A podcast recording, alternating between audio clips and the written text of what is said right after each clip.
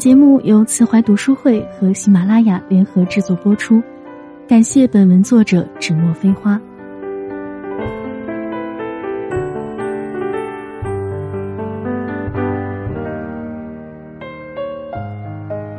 一庭清韵，夜空宁寂，明月静好。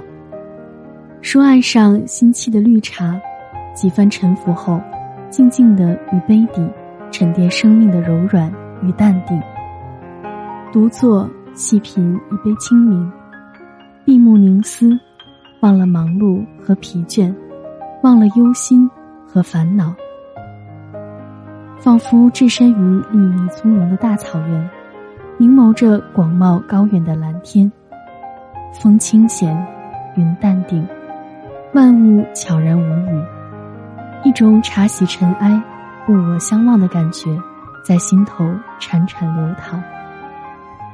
在对耳朵和眼睛更加亲昵的时代，记忆中的花香，心灵上的雨伞，天地间的静谧，仿佛梦幻般的悠远。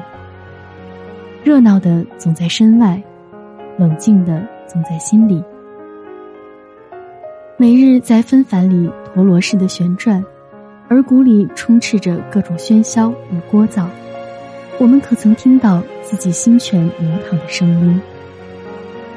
安静是怎样从我们的身心中隐身的呢？躁动又是如何侵占了我们宁静的生命空间的呢？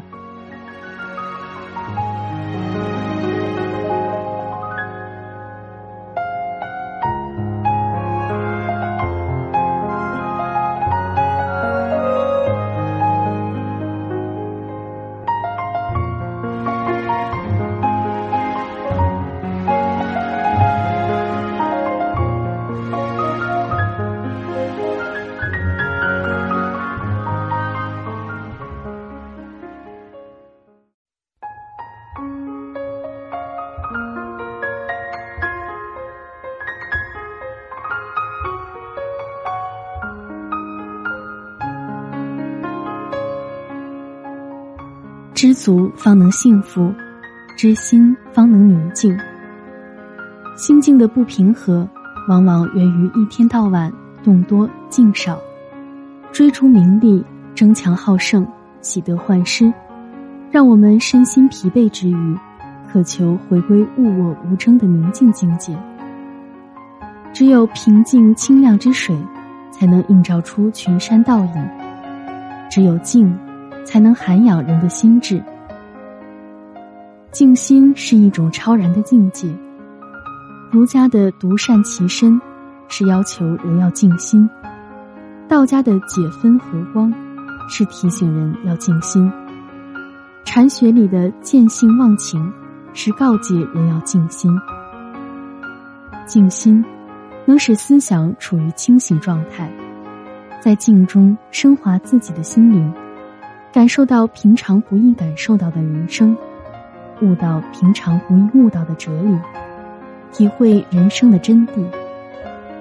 小静有小德，大静有大德。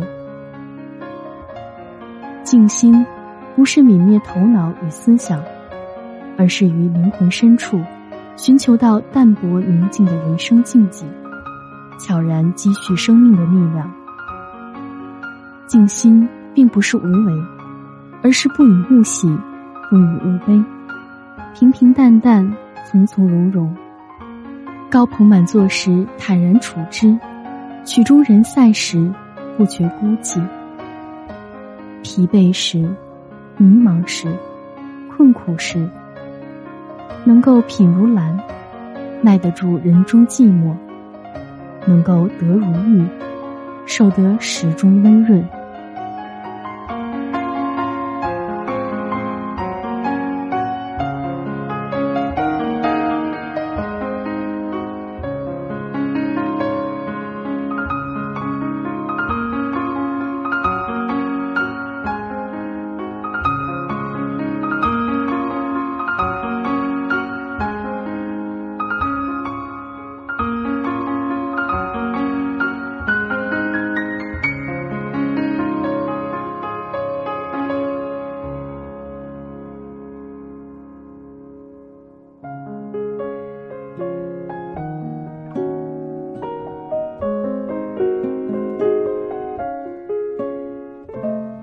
静心的最高境界，在于心静合一。或沉浸于那些闪着智慧光芒的文字，让清净的心灵洗尽人世铅华；或听不惹一丝尘埃的潺潺声音，过滤白昼的喧嚣，让烦躁忧愁归于宁静安然；或听夜雨敲打窗棂，在淡淡的茶香中，品清清浅浅的人生劳心事，笑看淡淡秋月，淡淡风。让自己如水一样清澈透明、淡定从容，或闭目凝神，或沉思静默，于心灵一隅求得喧嚣中的宁静，达到物我两忘的静心境界。心有多静，思想的触角就能伸多远。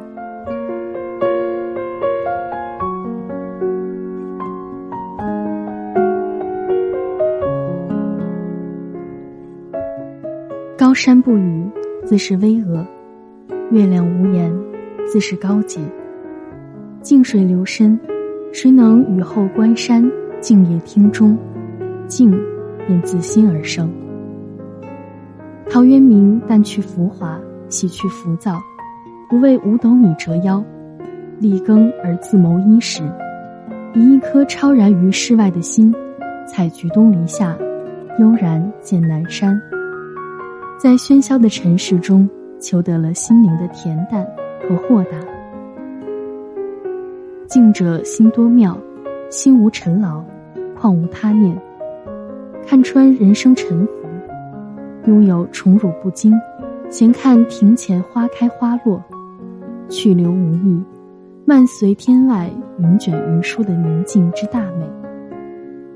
静者心多妙。只以行动表明自己的存在，拒绝躁动，守候着内心的静。一如深谷的静者心多妙，方不以无人而不方。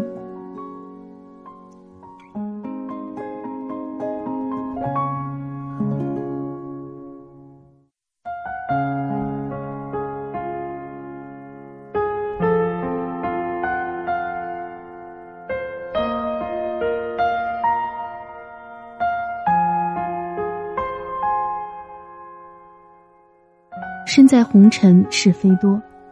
人一旦踏入社会，就意味着无法拥有绝对的淡泊和宁静。看破红尘不是致敬，看破红尘而归于红尘才是致敬。有这么一则故事：国王用大笔赏金，看谁最能画出代表宁静祥和意境的画。最后，国王亲自挑选出两幅画。第一幅画，高山和蓝天倒映在一池清幽的湖面上。湖的左边角落有座小屋，炊烟袅袅升起。第二幅画，几座山形阴暗嶙峋，山峰尖锐孤傲，山上天空漆黑一片。但在险峻的岩石堆中有个小缝，尽管身旁狂风暴雨。小燕子还是蹲在窝里。国王把奖颁给了第二幅画的作者，这是因为，真正的宁静，不仅仅是远离尘嚣的安谧，而且还包含着拈花微笑的默契。在嘈杂纷扰的社会里，宁静的真谛在于能用心灵宁静，守住做人的本色，静到能在狂风暴雨中心平气和。静到能在喧嚣躁动中，也能体味闭门何处不深山的境界；静到即使身在名利场翻滚，也能守住心在荒村听雨的一片清澄。静者心多妙，他们以坚韧的姿态，保持着淡然从容，不张扬，不虚浮，默默的坚守着自己心灵的清芳。把盏明茶，拈花微笑。